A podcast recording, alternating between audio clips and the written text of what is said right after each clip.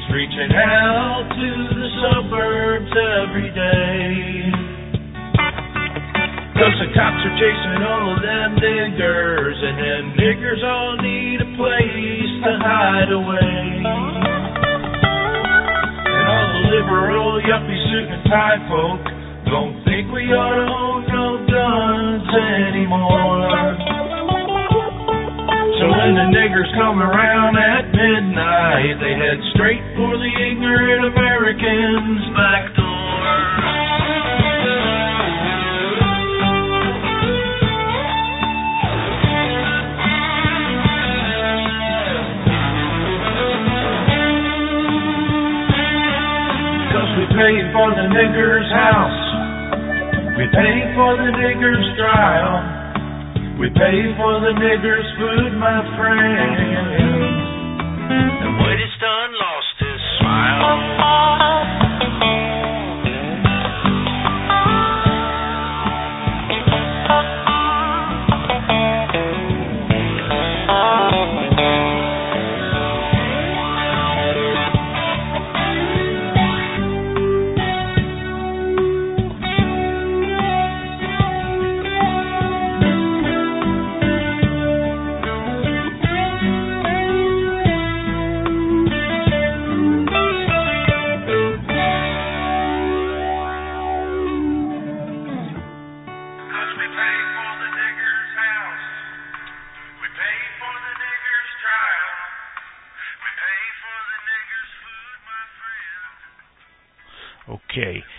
Bring in David Pringle. Let's uh, get him on the phone and see if we can uh, have a discussion with Mr. Pringle. Oh, hello. David Pringle? Yeah, I hit the wrong button there. Sorry. That's okay. Well, you know, there's a lot of buttons on these computers, you know. There are a lot of. Buttons. hey, uh, thanks for coming on the broadcast and welcome. hey, thanks for having me. You know, I've listened to White Wire uh, for a long time, and um, I listen to a, a, a well, I listen to a lot of uh, white nationalist radio to see what uh, people are talking about, and uh, and I've I've left you a few messages uh, on your at least one or two on your uh, on your White Wire page, uh, and uh, here and there. I was hoping I was hoping for a podcast, and um, so I could just suck it right down. Yeah, uh, some I boloed that. Um, I got a account at Feedburner, but I couldn't make the damn thing work right. Oh, well, So you know, uh, I started learning the ropes here uh, from on VNN from uh, the sound uh, the sound guy uh, Stan, and um, and uh, you know uh, when I was starting off, I said, you know, why aren't we talking with like Hal Turner's people and learning from them, and then talking with uh, Metzger's people and learning with them, you know, about the the technical aspects? And and he was so he was kind of joking like, what do you mean work together?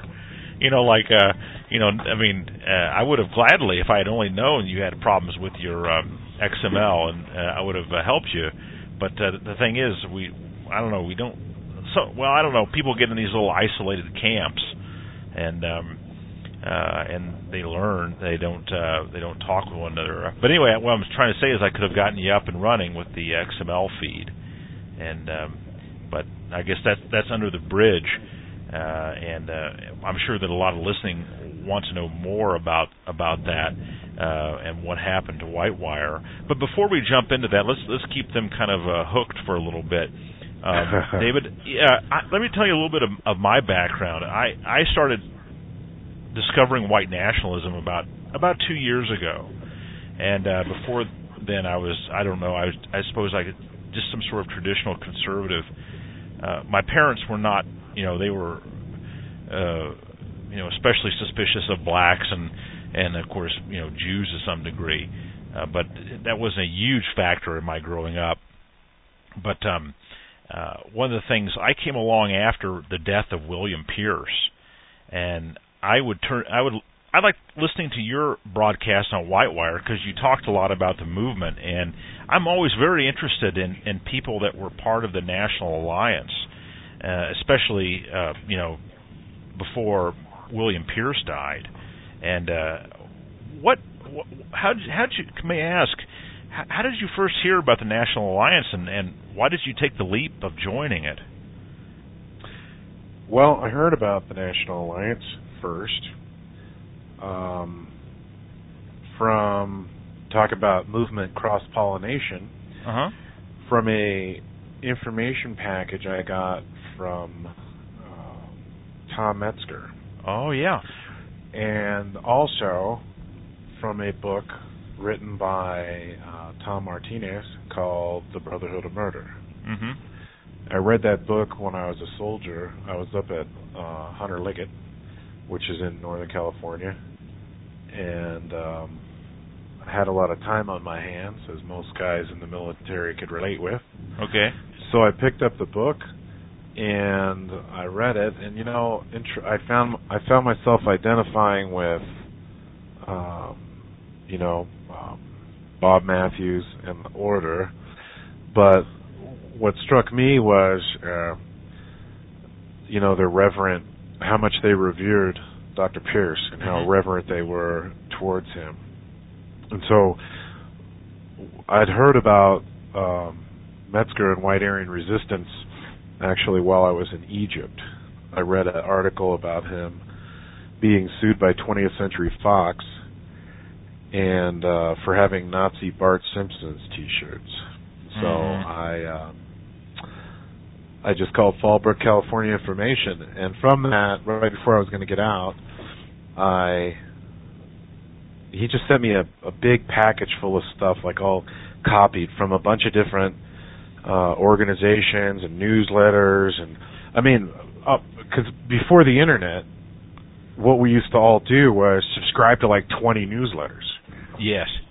and so, which sometimes I miss those days, other times I don't. Uh, but because the forums and VNN and, Yep. and the different blogs have taken uh, uh, the place of that, and uh, and so You know, when these You- people in the media, they when they when they whine on about that their inability con- to control the message, you know, there is there is a certain truth to that, uh, and unfortunately, we don't want them to control it. But you know, uh, when when you have the newsletters like in the old days, uh, although I didn't I didn't subscribe to any white nationalist newsletter, you know, you had people who would be very careful about what they wrote, and um, with sometimes with the forums and and the commenting uh, things can get out of hand very quickly. And, oh, absolutely. Yeah. Uh, I've I've read some very interesting things on the forums. yeah, and uh, see that that's what's kind of interesting. Uh, before we before we continue along the thread we were just talking about uh, about uh, how you stepped into the National Alliance, uh, you've met a lot of these people, and and uh, and and well, let's let's continue on with that. You did you were you part of of it, it, the National Alliances? Uh, were were you uh, like a senior person, or uh, did you have a little bit? Were you just a normal member? I mean, I, it seems like you were out there in West Virginia at some point, right? Yeah, well, I joined the National Alliance in oh 1991, and I got out right right before I got out of the military, Mhm. and so that's when I joined, and I went to move back to Albuquerque, New Mexico. Um, and started going to the University of New Mexico as a uh, poli sci major, Mm-hmm. and so I did some activism while I was there. Because you know, I mean, the thing about you know when you're a soldier and that, and especially when you're a new person, is that you know you really have the fire in your belly, and so you want to do a lot of stuff, and you want to make a big impact, and you're there to change the world, and you think that you know the only reason that it hasn't happened yet is because you're not part of it, which is not a bad attitude. Mm-hmm. And so um, I sent a letter uh, to the national office, and uh, I think Will Williams was the membership coordinator then. Mm-hmm. And basically, what I said was, you know, like, hey, I'm ready for action, and you know, I'm sure they read infantry and all kinds of stuff like that on my membership app and thought, oh, holy crap, you know, what do we got here? Oh man, you know, and so um and interesting enough, that's where it came out of later on. But um we uh they put me in contact with a guy in Bullhead City, uh Rick Kaufman. The, Who- what, what state is this? Bullhead City, Arizona. It's right Okay. next to Laughlin, Nevada. I see. And um and so he took me under his wing and started giving me activism advice and telling me how to be it because I needed to be undercover uh which is the way a lot of people need to be mm-hmm. for a variety of reasons. And so um what I started doing was putting up stickers and making flyers and and and putting them up in the University of New Mexico can on the University of New Mexico campus, UNM campus, and then in the area around the university, which there's always a womb. That's what I call it of you know where all the students and the faculty uh, tend to gravitate around the university. And so we were um, I was putting up stickers in that, and Will gave me the names of a, a few other people who had agreed to be contacted in Albuquerque. So we had six uh, people, and they ranged in age from I think one guy was 75, but he was the most hardcore of anybody. He was, you know, Wow. he was hardcore. He, I mean, meetings. We had our meetings at his house. He paid for a lot of the flyers and that. And then the rest of us were all either military or ex-mil, and so um, we would conduct these military-style operations uh-huh. on UNM, putting out because they were really trying to find us. So we had scanners on the, you know, on the UNM police frequency, and they're saying, "Oh, we spotted stickers in, you know, in the science building," and right as we were leaving, and um, it Really? good- yeah. It, so it was good practice for uh, for snooping around and not getting caught. And then um, it, it turned into a big deal there, where the the uh, what's his name, Richard Peck, who was the uh, president of the uni- of the university, was challenging us to come out, come out, you know, come out of the shadows. Yeah, yeah.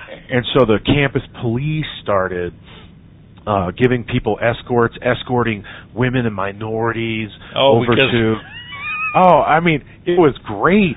And and so this one day um I mean basically it was like every news channel in the Albuquerque area it hit all at the same time. Bang. So what I did was I called the uh 304-653-4600 number on the uh Earth's most endangered species and I started leaving a message and I was like, "Hey, this is David Pringle, you know, my membership number is A8449. I'm in Albuquerque. We've got like a major media event here. I don't know exactly what to do or what you guys want me to do." And Kevin Strom picked up the phone, right? Ah. That was when he lived there. And he says, Why, hello, this is Kevin Strom, you know. Yeah, yeah, I've heard his that's, voice. That's my Stromy uh Huh? uh imitation there. Anyway, so I you know, I, I told him uh what was going on and he said, Well, let's get Dr. Pierce's sage like wisdom. And that's a direct quote, by the way. And so um he put on Dr. Pierce. Wow. And and Dr. Pierce, I'll bet you, you know, it wasn't even 30 seconds from the time he buzzed him, and so we had a member on the line. To Dr. Pierce got on the line, and you know, the guy knew who I was. He knew where I lived. He knew that I was married. He knew I just got out of school or uh, got out of the military. He knew I was going to the school. I mean, he knew a lot about me. Um, right off the top of his head. Now he could have a had a membership survey, uh, Uh-huh. which is possible, but I don't think so because I you know, I know where he kept them and everything. Anyway, so he got on and he ended up doing a bunch of interviews in the area, and we did pretty good. But a lot of the people who were in the military moved away over the next year or so, and then we had an event uh, which was Oklahoma City. Yeah. Now the PO box and the phone number, the phone number that Tim McVeigh called was the phone number that we were putting on our flyers from Bullhead City. Wait a minute. Why did The he call? the- why did he, he call called- that number? He called the National Alliance uh number. In fact, in uh in the book American Terrorists, Yeah, I need to read that. they actually list Rick Kaufman. That's why I was confident to Oh. use his name, and because he's already testified in all their trials. Um, and so they they called him up, and he was thinking, you know, if anybody McVeigh says an American terrorist, if he was uh he was thinking if anybody could hide him out afterwards, it was uh, William Pierce's organization, Wow. right? Wow. And so, so he called and left his name as Tim Tuttle. Now Rick never talked to him, and then uh, later on, uh, wow, that's an interesting story. all the feds came down, and so the feds that scared the crap out of all the rest of the people in the area. sure. And so there I was by myself again.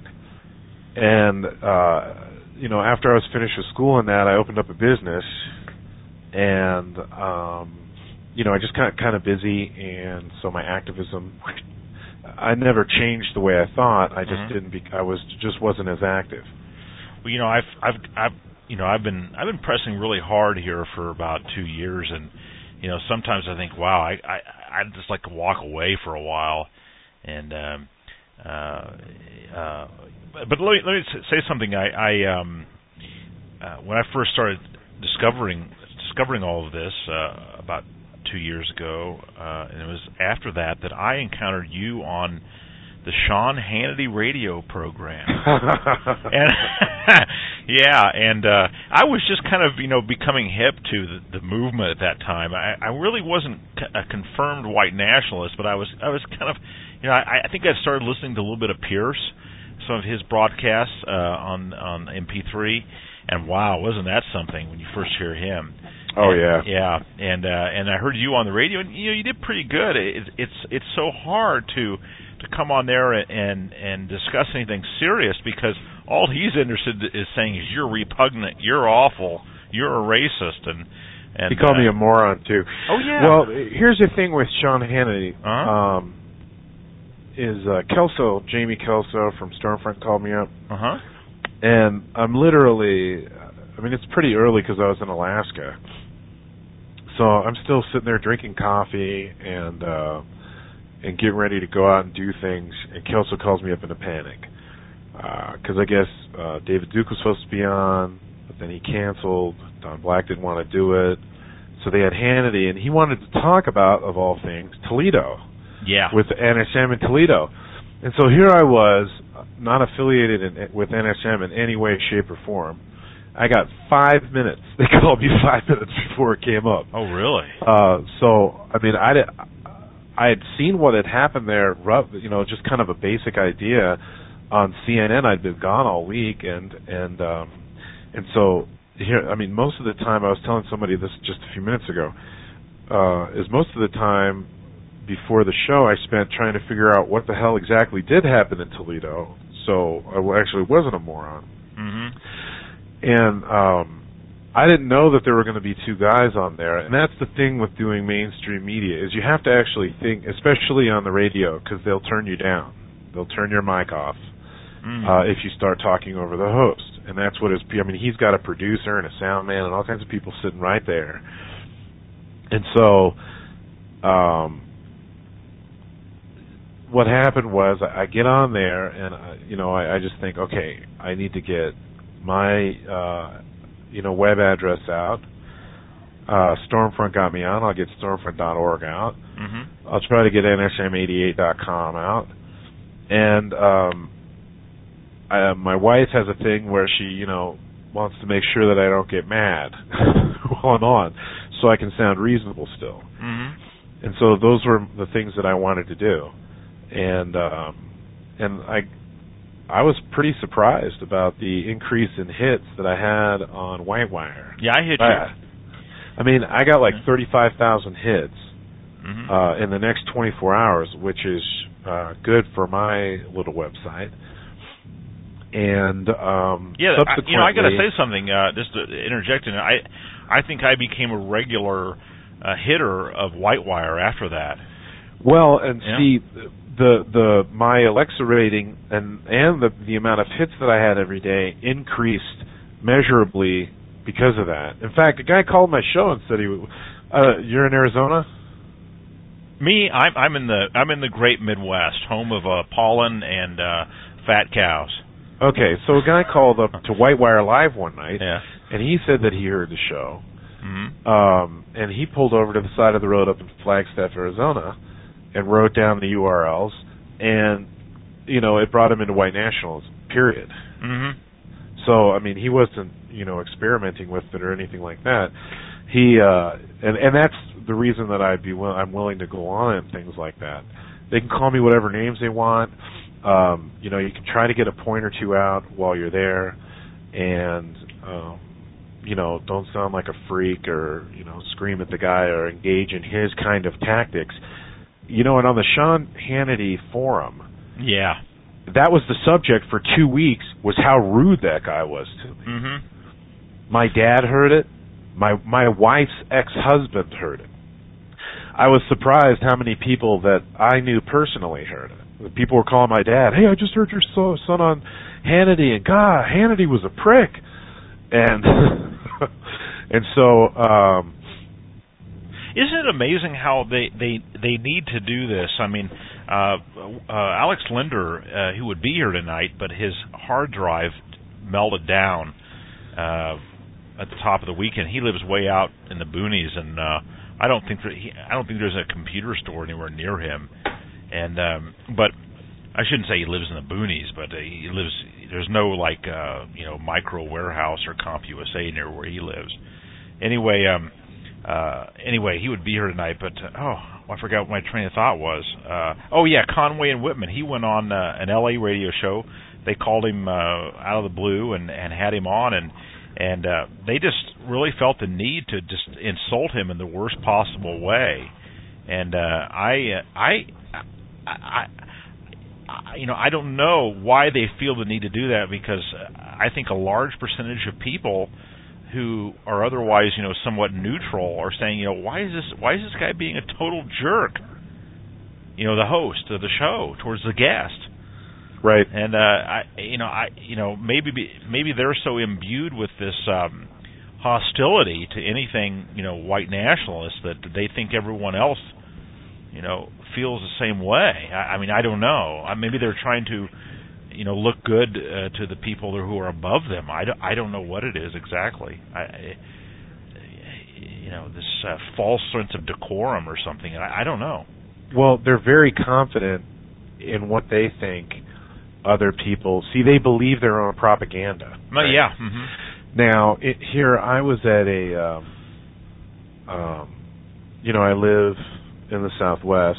Now I And thought you were this for the listeners. This, this I guess I thought you were in Alaska.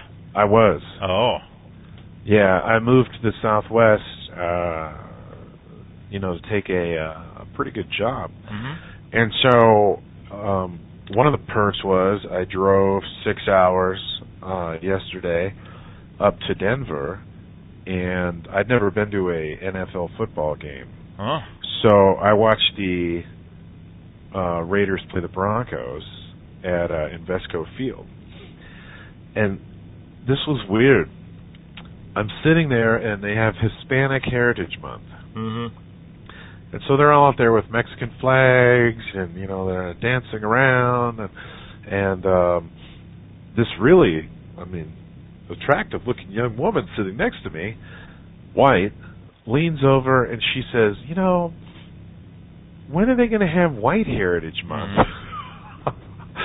and that's what these guys in the media don't understand, and that what guys like. Um, mainstream just to name a mainstream uh, media person who has a basic understanding of it even though he probably can't say anything about it is for instance Lou Dobbs on CNN uh, he understood the immigration issue, and I mean, basically, that's what his show is about. I mean, he was a financial show, and he switched over um, when he started doing Broken Borders and uh, the Fleecing of America. Yeah.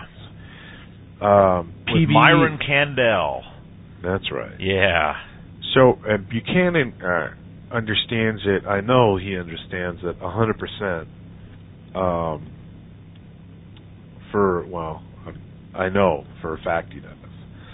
Uh, despite what he says on TV. Mhm. And so you've got guys like that who understand it and are capitalizing on it now. And that kind of sentiment will increase. And that's why shows like this, or blogging, or Whitewire, uh, which is just down for temporarily. Uh, it's a temporary. Okay. Uh, and, and so um, we could get to that in a sec, but um, you know, us having our and you know Alex Linder with the Building White Media. Um, um, I mean, VNN was basically the first uh, pro-white news site, Mhm. uh, other than organizational sites or Stormfront Mhm. type sites. And so, us building it, like for instance, I mean, all of our communications that you and I have had so far, I have not done on my home computer. I've done them all on my BlackBerry while I'm driving around, and or working or whatever. You know, and the next generation of these will be able to get streaming uh, streaming audio from the internet, and that'll put us in the same kind of league as, like for instance, XM Satellite or Sirius or or one of those kinds of things you know, not the reach as in like, you know, you can just listen to it in your car anywhere yet. But eventually. That's why it's important.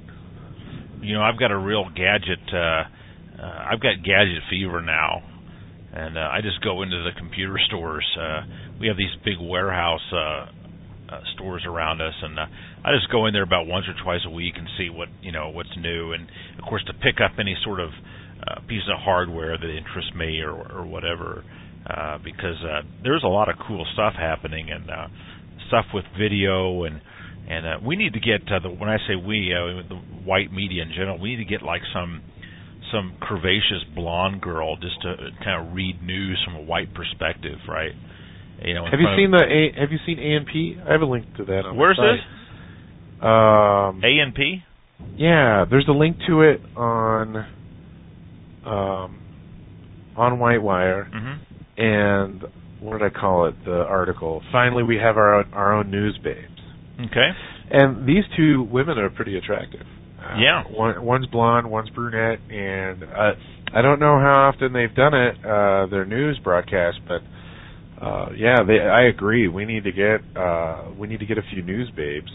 yeah And, exactly Um, hey, call it the way it is. And we need to get a few news babes that can get on there and get guys interested, and not just be stuffy either. Like you know, the news reader on Channel Four or or. Uh, oh no this has got to be uh saucy you know I I, I think um you know people may disagree with like uh Alex Linder and the way he he the words and his language he uses and you know because he can be very uh, lots of curse words and so forth uh, so on but I think what people like about Alex Linder is his uh his his content is very charged and it's very electric. And um and you know yeah we don't need we, if we get these babes on reading the news we don't need you know uh down on 41st street uh you know we, we don't need any of that. We need something that kind of exciting kind of dialogue kind of stuff right? Well, and and even and it gets us away from these guys who do the half an hour, yeah. you know, paint peeling diatribe, or even not even that every Yeah. week. Eh, First off, it's a half an hour a week, which uh I mean theoretically, um, you know, you could be on every night yeah and uh, get you know content that people are going to listen to every day, and putting out a ha- See, I was trying to tell somebody uh, not long ago, well, actually back in the NA days, that they needed to get away from the standard half an hour mhm um, monotone. Because the thing about Dr. Pierce doing that uh, was he wasn't monotone. Yeah. and s some of them were angry, angry white guy chants. But you know, there's plenty of stuff to be angry about, and none of them ever. Uh, they were all. They always had an intellectual edge. Uh, tilt, eh, eh, eh, but at the same time had a militant edge Mhm. and that's why they reached out to so many people. And there there still hasn't been anybody that could uh, replicate that. Maybe there won't be, um, but there is an entire crop of guys who were tutored under him Yeah. and are, are students of him who are out right now banging around. Alex is one of them. Uh, lots of people are out there, and, and so the guys, for instance, uh, the guys who I used to associate with, who are still there, uh, who uh, put up American Dissident Voices in either one of its forms. Uh, you know, the big thing with them is that they need to keep it interesting and edgy, and for God's sakes, don't bore us to death with stuff. Yeah. I mean, that's one of the things with Whitewire that I've tried to do is just, you know, you could go to some news sites and there's 50 new items a day, and you know, if you've got a RSS feed on your handheld, whew, man, that thing blows up. Yeah. and uh, except for there's so many things that are so esoteric and boring. Uh, I mean, some of them are interesting, but the rest of them, it's just the same old, same old, same old, same old every time. I, I already know what the situation is. It's just like when I go to a conference and it's a meet, eat, and retreat. Yeah, be be entertaining, and and and yeah, uh, be edgy like you're saying. And you know what's so funny? And I'd like your input on this. Um, you know, I don't know how many people come to VNN each day and read, and and you know, uh, and then of course, uh, you know, Alex puts out these calls in Goyfire. Goyfire is a very popular uh, uh, download, and um, and you know he you ask people. I know there are people who know how to uh, draw, uh, know how to do this media, uh, you know, know how to work with technology, but so few people will come forward. I know. And I don't, you know, I don't care if they, if they, you know, I do care in a sense that, you know, I put a lot of energy behind VNN, and I would like, you know, I'd like them to come along with VNN, but you know, in a way, I don't really care, you know, who does it or where they do it. Uh, you know, but you know, uh, we got these video iPods now. They're going to be busting out, and um, you know, so few people will, will come and step forward. And you know, I don't know what else to do. I mean, I've talked about this with a lot of white nationalists.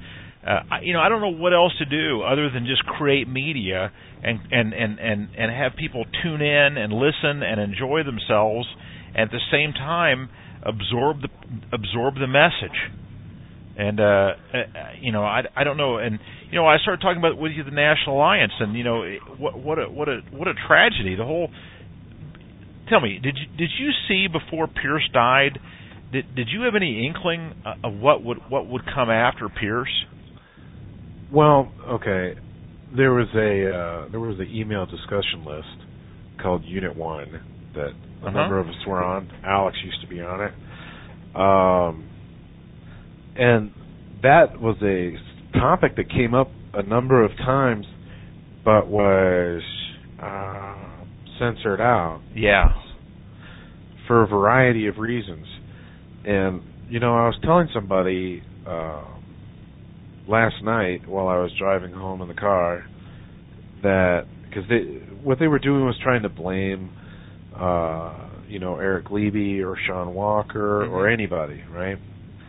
But in reality, the the the main blame is that Dr. Pierce set it up in a shaky way so that there wasn't a very um, structured line of succession. And the reasons that he did that in the movement, uh, you know, you were talking about at the beginning. Yeah. people say, "Oh, I don't want to work with this person. I don't want to work with that person, or whatever." Is that there's been the movement has been franchised Mhm. for literally decades. Where, um, in fact, I was quoted in a, I don't know if it would be considered mainstream, but in the Cleveland Free Press or Free Times, a reporter called me before I left Alaska about a uh, alliance, NA membership list for the Cleveland area that had been released on DC and D Media. Yeah, I remember that. Okay, now see, there were lots of people on that list that I'd never heard of before, and they were like, they had like E series membership numbers and that. but um, there were a lot of people that I had, and when I looked at it, I knew that it was a real list. And this guy called me up um, and asked me if I thought it was a real list. Now, see, um, I, I just told him, yeah, it's a real list. And then so he asked me um, why somebody would put it up, and I said, well, obviously, unlike you know the, the history of the movement is the history of who stole the list last to set up their new organization. Mm-hmm. And it's been happening for decades. In fact, I cited Don Black being shot by James Earl Ray's brother in the process of swiping a membership list when I think Black was like 16 or 17. Okay, and um, and and that's not like inside information on Don. He has that actually posted up on a uh, mm-hmm. on a thread on Stormfront, and so um, that is the way it been. You know, like a Willis Carto and Dr. Pierce had a big falling out, and it was over a swiped membership list, and um, you know it goes on and on like that. In fact, I um, some guy uh, swiped a list I think in like 1990 or something that they put out a bit from the NA uh, they put out a big uh, deal on, and and and so this guy. Um, this guy contacted me about that, and so you know that's what I told him. The history of the movement is, I mean, it's a, it's a common thing, and what they're doing with that, obviously in the pre-internet days, is they're setting up mailing lists so they can mail out their newsletters that everybody subscribe to. But on the other hand, then see they're trying to protect their little territory, Mm-hmm. and and that is probably the single biggest thing that's held the movement you know and i use that loosely uh, because it encompasses a great many people and ideas and uh, um, ideologies and organizations but that is probably the single biggest thing that's held it back is that people have made uh, such a point of protecting their little franchise because it means protecting their livelihood Yeah. and and so that applies to Dr. Pierce as well. Uh, in fact, one of the things that Gliebe said when people were really on him a couple of years ago was they're messing with my livelihood. Now, see, I've never thought of it as a livelihood. That's why I never made a big deal about trying to raise money on uh, White Wire until I added. Um, hey, uh, pardon me until I added um, extra time on Hal uh, for uh, two hours, which was getting kind of. Uh, he wanted me to pay for the bandwidth, and and so uh, I was trying to raise money for that because uh, you know I really don't want to pay for it myself. I paid for everything else. Um, and so you know these people who like literally make a living, and there's nothing wrong with making a living off politics or. Uh, you know, off being a political prognosticator, Right. off having a newsletter or a book or anything like that. If you have a product to sell and, you know, you're putting it back into something, like, for instance, I have no idea how much money Alex raises, but what I see is I see new content on VNN. I see that there's a news uh, paper that comes out or a tabloid. I see that uh, the forums up, and you know there's uh, audio downloads constantly because I listen to the shows on VNN as well, Mhm. just like you do. I try to listen to White Nationalist Radio. I I enjoy it. I mean, I I, I like to hear it. Yeah. So that to me that is a big problem that has been in the movement for a long time. And getting away from that, for instance, well, the whole, you know, this guy's a fed, that guy's a ringer, that guy's an Uh-huh. agent, however anybody wants to call it. Like for instance, somebody uh Willis Carto uh you know, picked somebody out at the Barnes Review conference and uh kicked him out of it because he said they were a ringer, which is the way old guys say Uh huh. fed, right? Yeah, that was a, a weird incident.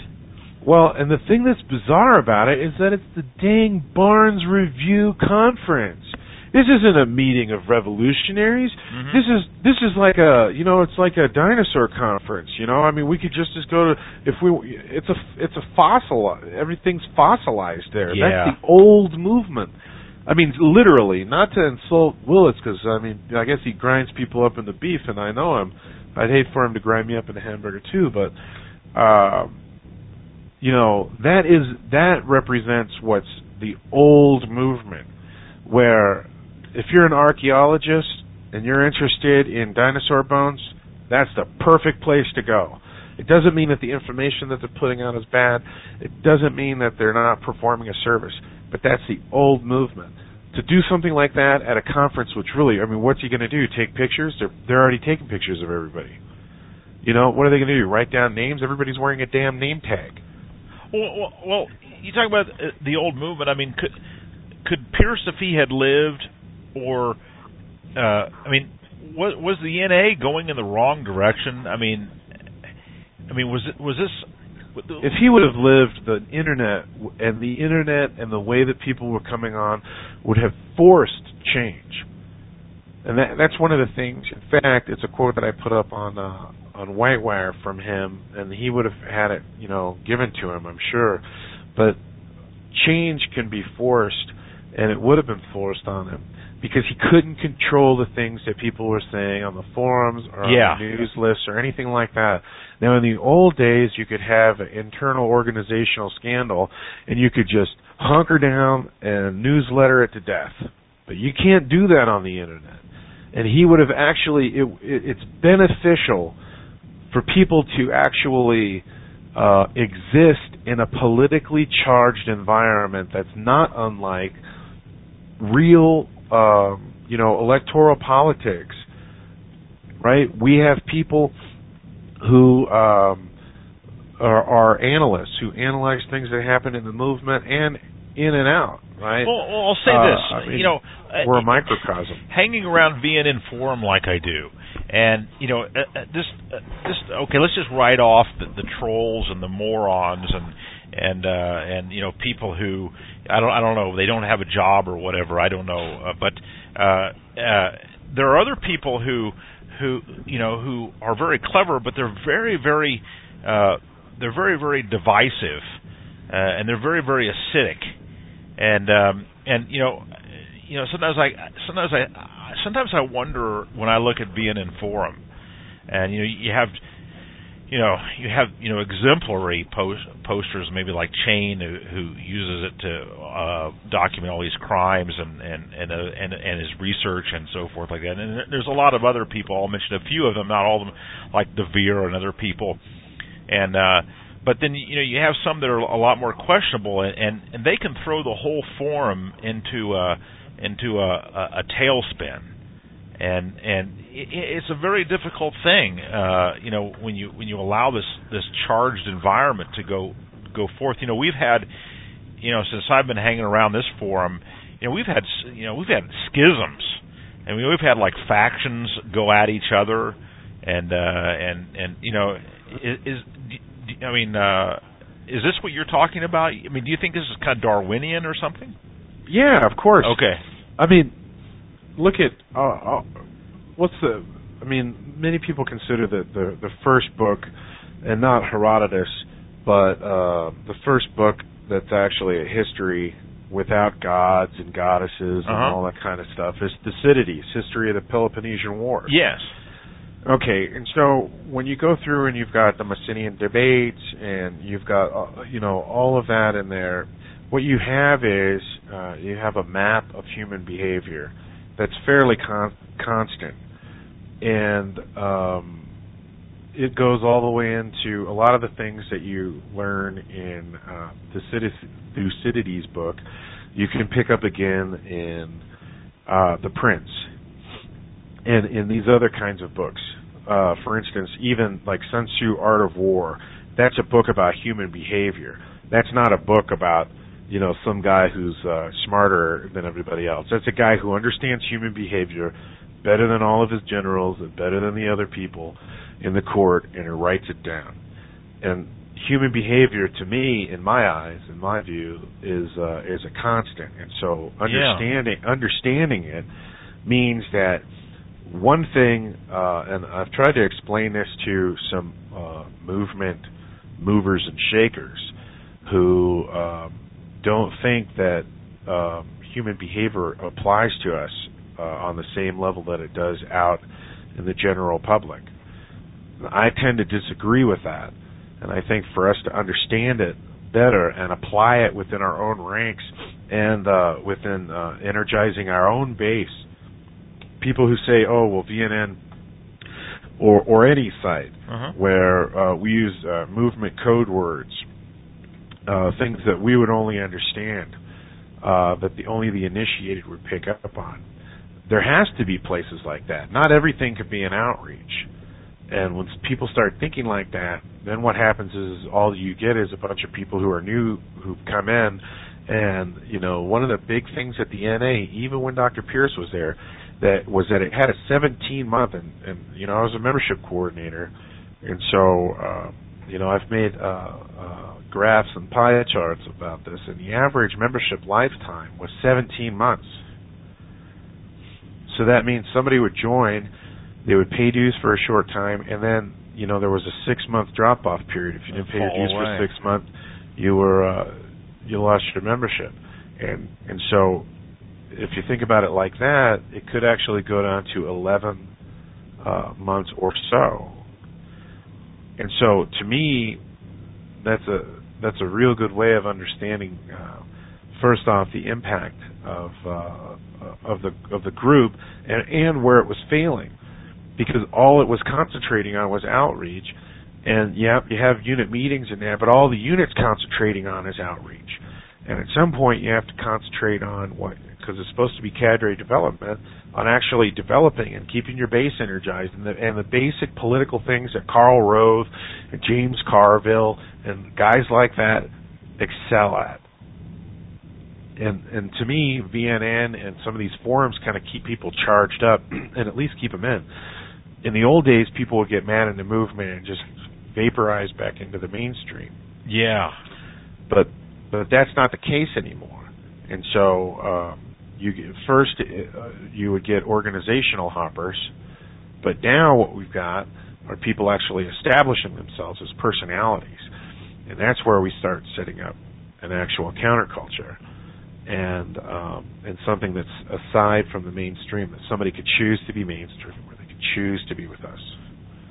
You know that that's that's that's the plight you know I find myself in.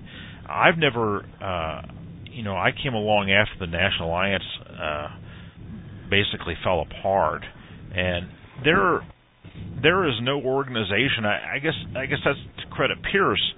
You know, you could look at Pierce and say, you know, this guy this guy, you know, is someone that, you know, I, I trust and uh and and you know I think I think most white nationalists uh you know could do that. You know that's William Pierce, that's the National Alliance. You know I can sacrifice a lot for that, right? I can put my name on the line and and uh and you know uh face face uh you know uh public ostracism if you know if I'm found out or, or whatever but you know there is nothing like that today and you know I think that's why so many people are just kind of fitting uh, sitting on the fence. And you know when I'm when I'm saying people, I mean like people who uh, are on the forum. They feel like you know why should I bust my ass for anything? Because there's really no functioning. Is there a functioning lever, uh, white nationalist lever? Uh, in in this country today, where you know what I mean by lever, I mean something uh, capable of exerting real political force or or are we just all just really just at this point blowing hot air? Here, I'll answer it in a roundabout way. Okay. Um, the way I think of it right now is that in in a the NA first off, the NA uh, achieved that status of uh, I don't know being the the top, the apex of the uh, of the movement Mm-hmm. for a variety of reasons. But one of them was branding. I mean, as simple as branding. And it was there. It was there, it was there. Some groups come, newsletters come, newsletters go. Um, but Dr. Pierce was up there, and um, you know he didn't. He actually, I don't think he started doing uh, ADVs on a regular basis until like 1997. Mm-hmm. Um, but he was up there, writing and organizing and and uh, and uh, you know collecting dues and and turning it back around and building infrastructure and, and all that kind of stuff. and so the branding that he had, uh, to a large extent, he deserved. And then, of course, there was the media that they got from other things like the Order, and um, you know, a couple of the Order members were uh, National Alliance members or had been affiliated with the group, and um, the media hysteria from uh, the Oklahoma City bombing um, from McVeigh. And so what we have now, and we've gone through this before in the movement, in the history of it, is we've got kind of a period of flux. And, the wandering is, in the wilderness. That's right. Uh-huh. And, people say, "Oh, look at all the lost opportunities, and look at this." Well, I mean, uh, hey, when the movement was, uh, you know, so when people think that it was rolling steam ahead, full steam ahead, I can think of a million lost opportunities. Um, right there because people were stuck in basic movement orthodoxy where um you know there were lots of things that they were willing to do but there was like 20 other things that they were willing not to do and so right now what i see is um i see it being reorganized and restructured number one because because of uh, different levels of corruption and incompetence in other organizations uh, in the movement, people are less likely to join a group. Now, see, that may not be a bad thing for the time being. Um, when you're talking about these disruptors on the forum and people like that, we do have organized opposition who uh, do not present themselves themselves like, for instance, um, in the uh, Spitlickers, the Southern Poverty Law Center's intelligence report, or the ADL, or anything like that. These aren't people who have like ADL buttons and they're walking around at, at meetings and that, or uh, you know they have an ADL avatar on the forum. Uh, for instance, if if you watch a show, uh, uh, they had VNN on it, I think. Uh, yeah. They had uh, Black on it, Hate.com on HBO. Yeah.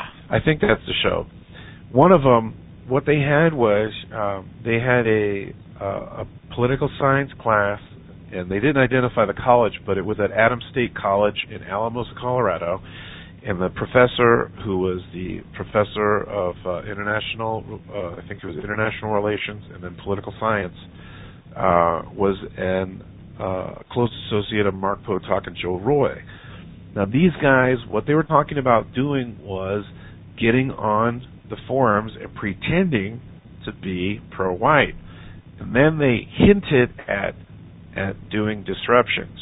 Now, if you have like 40 different, uh, um, you know, if you can, you know, fake your IP address, and you can set up 40 different um, um, little Sock names, puppets, right? Yeah. Then you can do. Um, you can do you know whatever you want on there and of course, a lot of people who, especially new people, who don't realize that there's this level of trolls and I like that sock bucket puppets uh, out there will take a lot of, of the things that people say a little bit more seriously than perhaps they should. And so what we have now is we have lots of great outreach going. And people come in and they get on the forums and for the most part they're still staying there. They're not really going anywhere and they're learning and they're they're seeing the way it is. What needs to happen now is somebody needs to figure out a way to do something so that it's a little more um, well I know that there's different uh, political parties coming around, and I don't know if anybody's set up like a 501c4 or whatever, uh, like MoveOn.org. Um, now that but, MoveOn.org, they have got to be that has to be a Jewish financed operation. Yeah, it wouldn't surprise me at all. Yeah. I don't know who the uh, the people that run it are, uh, but I do know that they have uh, they've got a lot of hype in the media, and um, they're They able to organize people on the online like crazy. They do. Um, and, and so getting things like that going uh, is something, but also provide people with ways so that they don't have to give all their information. And uh, there's a thing on SolarGeneral.com, and SA dropped the list Yeah. that I think's pretty good. Now I don't agree with everything on it, but because it's written by a guy on the East Coast, and you know, East Coast guys a lot of times don't want to, you know, talk about guns, guns, guns, guns, guns, guns. Um, they don't want to talk about them, or you know, because their their laws are really prohibitive unless you live in Vermont. Um, but aside from the gun part, I I really enjoy that essay. Um, and yeah, that is one of my favorite sense. essays. I agree with you. And and so you know, figuring out a way that people can do it, and and uh, you know, the fact that we're reaching around in the dark here trying to figure it out is is that we will, because I, I do think things take on a Darwinian uh, sense, and you know, the the person who figures that out, or the or the group of people who figure that out, are the group of people who are going to be able to uh, jump right back up on the pony and grab the reins and get it galloping forward. And, and a lot of people will come. It's kind of like the um, the field of dreams thing. I used to tell that to local unit coordinators in the ENA. You know, if you build it, they will come. I'd also like to see people, and this might be the way to do it, are autonomous local units. For instance, um, just to give a little like political analysis uh, Okay. of mine, National Vanguard formed right after um, a lot of people left the NA.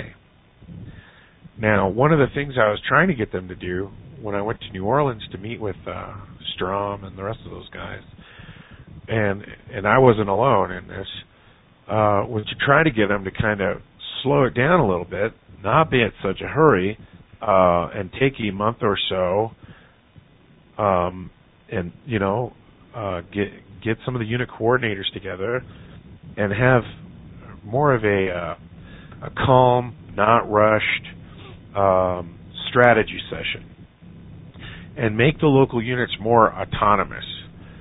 But they didn't do that, and so what happened was you got guys who were high functioning in Tampa Bay, and then you got uh, a guy in Denver who uh, um, is kind of a uh, you know overly emotional type who caused a schism in the organization. I don't even think it had got to a year yet. And so what you get when you get you know you get these high functioning guys who are essentially running their own white nationalist organization. It's just based out of Tampa Bay, and they do things in Florida. I mean, they're running a guy for uh, for office. It's mosquito board, mosquito control board, but you know This is the Tampa Bay unit, right? that's right. Yeah, I've I've heard really good things about them. Well, I think that these guys, uh, and I tried to actually tell one of them that they don't want to get involved in, in national organizational politics. That they need to, uh, what what did Black say? You need to keep it real, yo. They need to they need to keep it local. At the, keep it local.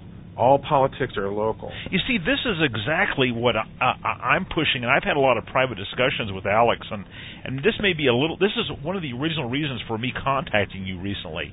Was you know my idea, and I, I sit and think about this a lot, is to get particularly families, sort of you know middle class stable people, to to move into uh, uh, you know some sort of area where we can concentrate our our numbers and and we're, you know we buy single family homes uh you know we live uh you know we, we're not trying to uh establish a commune or or religious cult or all live in in someone's basement or or or, or a weird religion. But simply we, what we do is we we we just increase our density in an area and then literally just take it over and uh you know uh, influence the local government and the school board and and um, literally just reshape the community. And uh, uh, that's I, I, I think this is the the only positive way forward. Well, I don't disagree with that, and I would say this: that uh, the queers have done it uh, remarkably The who? successfully. Queers, Oh, the fags. Hom- Oh, yeah. homosexuals, fags. Yeah, yeah. Well, I mean, I use queers as a generalization. You know, there's queer's a good There's word. lesbo lesbos in there too. You know. Yeah. Yeah, they've done it. Absolutely, they've Yeah. done it, and, and not just in San Francisco. They've done it in like Salt Lake City, Utah, is a huge homosexual stronghold. Huh. They've done it in Santa Fe, New Mexico. They've done it in Taos. They've done it uh, in the suburbs of Denver. They've done it all over. Uh, well, not the suburbs, but you know, in the outlying area, in these left-wing stronghold areas. And uh, at the same time, uh, lots of uh, you know uh, fundamentalist Christians. Like for instance, Colorado Springs is a fundamentalist Yeah. Christian stronghold, and that didn't happen overnight. That's happened over the last 25 years. And it's the same thing, you know, the Castro district in San Francisco just didn't all turn into, uh, you know, fags and lesbos all at once. That took a long time to get it like that. That took like about a decade for them of moving in there constantly. And of course, you know, they were moving in there for uh, uh, healthy people persecuting them around the rest of the country. But um well, you know, Yeah. uh, um I agree. Oh, yeah, you, you don't. Yeah, absolutely. And so here's one of the things that I think that we run into is that we run into um, where people are willing to take the risk of, for instance, uh, joining the National Alliance is a, was a risk for a lot of people um, for a variety of reasons. Joining any kind of white nationalist group, uh, where especially when you know all their membership lists are like fluke. Uh, I, don't- I don't being know. floated out. I, I I can't. I don't know of a single group. It may not be on DC Indymedia, but right now, trust me, as an insider, I don't know of a single group that has not had their membership list compromised, and that includes brand new groups. And so, um, knowing that, um, it makes it even more risky. But I, I do think at a certain point you do have to take a risk. And so a lot of times you get people who aren't willing to take the risk as in pick up and move. It was one of the reasons why Dr. Pierce wasn't able to get so many people up to West Virginia, aside from it being out Yeah. in Bundy. Um, because let's face it, a lot of us a lot of us like living in population areas. Yeah, we. I know Uh, that's the hard you know. part. But it, it's hard, you know, unless uh, you know, unless, unless somehow you know we can we we can attract a density, a population density, you know, where we can you know protest in front of city hall and and really influence you know directly the physical levers of power. You know, being being spread out. You know what? I like I said, I've been in this you know movement unquote uh, uh, for you know about two years now, and I've I've been Alex Linder one time, uh, and we had an afternoon together. Uh, but um, uh, he's the only white nationalist I've ever had a face-to-face conversation with. Oh, that's interesting. We need to get you off to uh, one of these uh, meat eat and retreat meetings. They're they're pretty good, and Oh. every everybody brings cigars. Well, I, I could I could try cigars, yeah. There's more cigars than a Republican National Convention. Yeah. I mean, I mean, I think, I, I, and I and I think I'm not alone in that. I think that, you know, the and I'm, you know, I'm referring to the, you know, the what is the top 15 or so percent on VNN forum. Uh, you know, I don't think they they they have have met and and and uh, had private conversations with other white nationalists and looked them in the eye and and and I don't think so. I, I think we're all just scattered, and uh, we have very little relation with one another, and it's all just it's it's all um, it's all cyberspace. Well, now see, that was one of the things I was trying to do when I was a membership coordinator at the NA. Was um, we had a series of regional conferences because there there were lots of people that were NA members who'd never met anybody.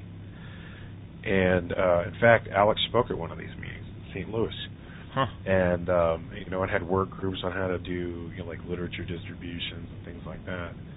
Um, but I ran into that a lot, um, and that is people who this was their first time at a meeting, and how much better they felt because they they went and met with other people, and um, there was a direct correlation between them getting that kind of charge and them increasing their level of activism and the level of things that they're willing to do. Yeah, yeah, yeah. I, you know, and the thing is, I mean, we talked earlier about you know, uh, there. I know there are talented people that hear Goy Fire, for instance, and you know, and and we we send out you know said you know come and help us. And I, I think what we're trying to do when we talk to you know various people here on VNN and you know we're trying to we're trying to have like a sort of a, a move in the sense this is not maybe the correct words but uh, uh, something like VDARE where we have a collective of people who who you know are producing content and are producing radio and video and writing and uh, and and and this sort of a thing. And uh, and and but yet so few will come forward and uh, and talk uh, and and and and to, and to contribute. And and it falls on on the backs of, of a, a very few people who produce this mountain. You know, we were talking about money earlier, and and you know, money's one thing, and uh, but uh, you, you've really got to have people who will do work, and uh, and you know, obviously they have to have some sort of uh, uh, drive and devotion. Uh, that goes beyond you know any sense of money, and it, it's very it's very difficult to uh, uh, to find find those type of people. And um, so, uh, hey, actually, I, I have a caller uh, uh, who would who'd like to talk to you a, a question, and um, who'd like to chat with you. How much time have you got left, David? Uh, I'm open. Okay. Uh, before I bring him in, uh, I, I mean, like in a in a few minutes, I might need to get up for a minute and uh, okay. You know, take care of some stuff. But. Yeah. Well, let's let's let's take a let's take a, uh, a can you take a five minute break? Yep. Okay, let's take a five minute break, and I'll play a couple songs, and and we'll be right back. You're listening to Vanguard Radio.